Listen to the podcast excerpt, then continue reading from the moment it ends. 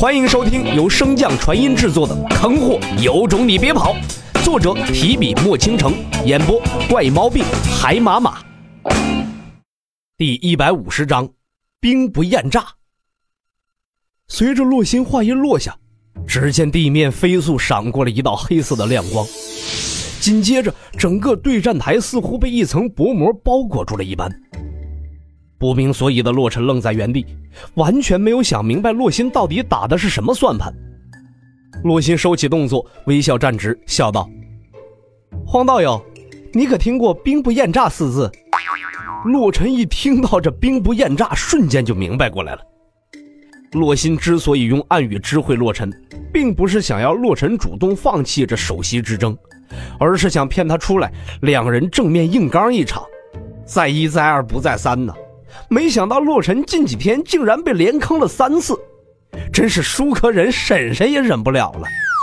看台席上的众人看见洛尘一直愣在原地不动，纷纷摇了摇头。不该出来的，一直耗下去稳赢的局，这下被自己给葬送了。是啊，看来这首席之位非洛心莫属了。没想到今年变数竟是如此之多。看台席上的众弟子议论纷纷，裁判席上也不能免俗。龙老一脸喜色的看着场中的二人，不愧是我看中的小子，文武双全，有我当年的风范。一旁的蛇长老则是相对低调了许多。等真正赢了比试，你再高兴也不迟。现在依旧有变数。虽然蛇长老的言语中充满了低调。但是那满含欣喜和喜悦的眼神却是藏不住的。且看对战台，洛心的战刀朝着洛尘遥遥一指：“黄师兄，来战！”正怒火中烧无处发泄的洛尘看着那一脸得意的洛心，接连道：“好，好，好！”长枪直指苍穹，洛尘的修为迅速飙升，转眼便踏入了筑基境。这突如其来的变故令众人目瞪口呆呀！对战时晋级，众人虽然听闻过，但从未见过。没想到今日便遇到了一个不怕死的主。虽然洛尘迈入了筑基境，但是众人依旧不是很看好他。在众人眼中，此时的他能否安然度过雷劫都是问题，更别提还要一边分心和人比试了。然而，知晓真相的洛心却不完全这样想啊。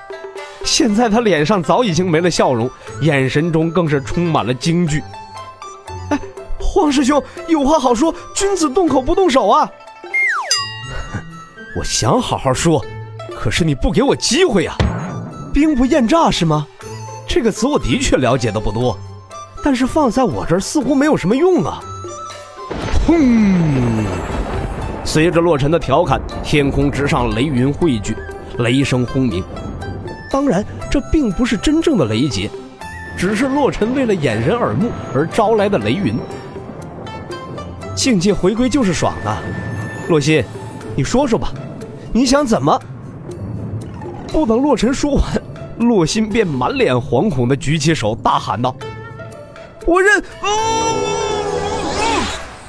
话还没说完呢，洛心便已经被重重的按进了地下。紧接着，雷云之上雷光闪烁，那一道道雷劫朝着二人进入的地底坑洞中劈去。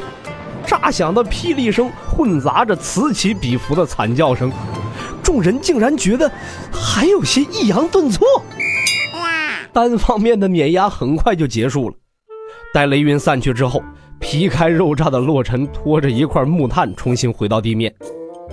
正在众人好奇洛心的去处时，洛尘手中的木炭忽然抽搐了一下，那龙老见状，噌的一下就站起来了，连忙向着对战台飞去。蛇长老则是招呼着冯婉欣帮忙救治。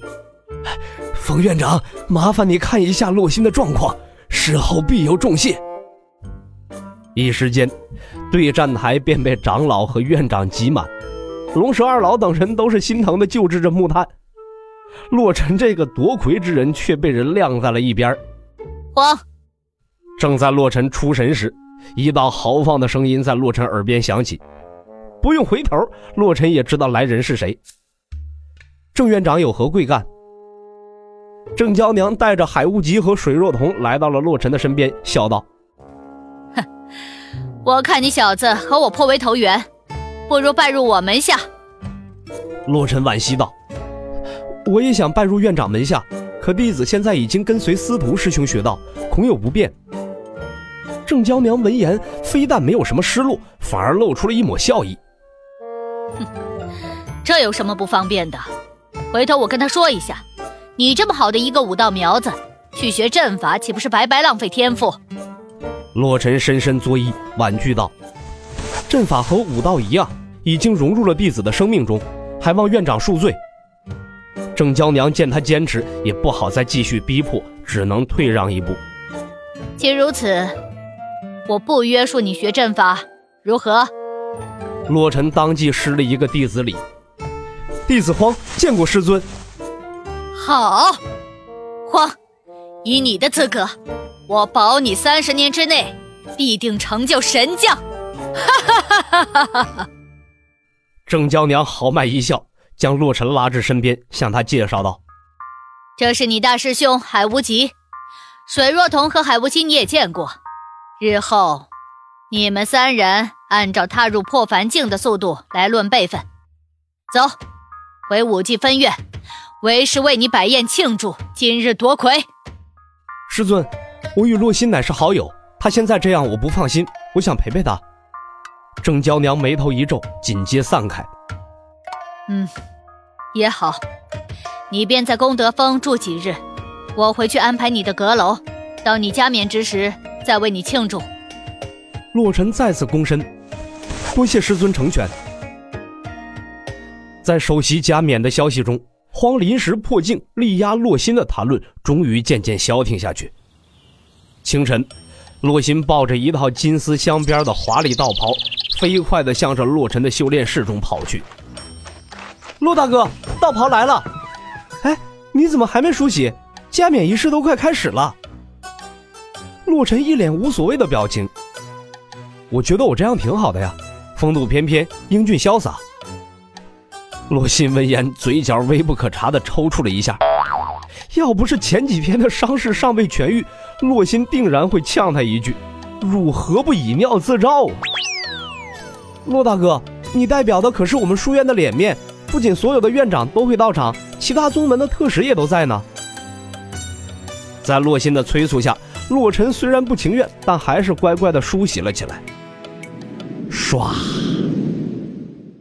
天道书院山门处，一座不大的殿阁却容纳了足足数万人。书院首席加冕就在这种地方，这书院也太寒碜了吧！我也不知道书院到底有什么打算，往年都是在灵山上设宴，今年倒好。大殿中最为靠前的位置，一个虎头虎脑的小兽正趴在一个头戴面纱的女子怀中。折磨。主人就搞这么个家伙过来，露馅了可咋办？小脑斧一边说着，一边伸出爪子戳向一侧身着黑色亲传弟子袍的洛尘。小心一会儿我把你爪子剁了！一道清冷的声音忽然响起，吓得小脑斧慌忙收回了爪子。哇主人，你怎么还不出来？快了！穆清雪看向一侧的洛尘，轻启朱唇：“师弟。”听说今日国主也有可能会来，你可千万要小心一些。师姐放心，妥妥的。本集播讲完毕，感谢您的收听。如果喜欢，可以点击订阅哦，关注本账号还有更多好听的内容。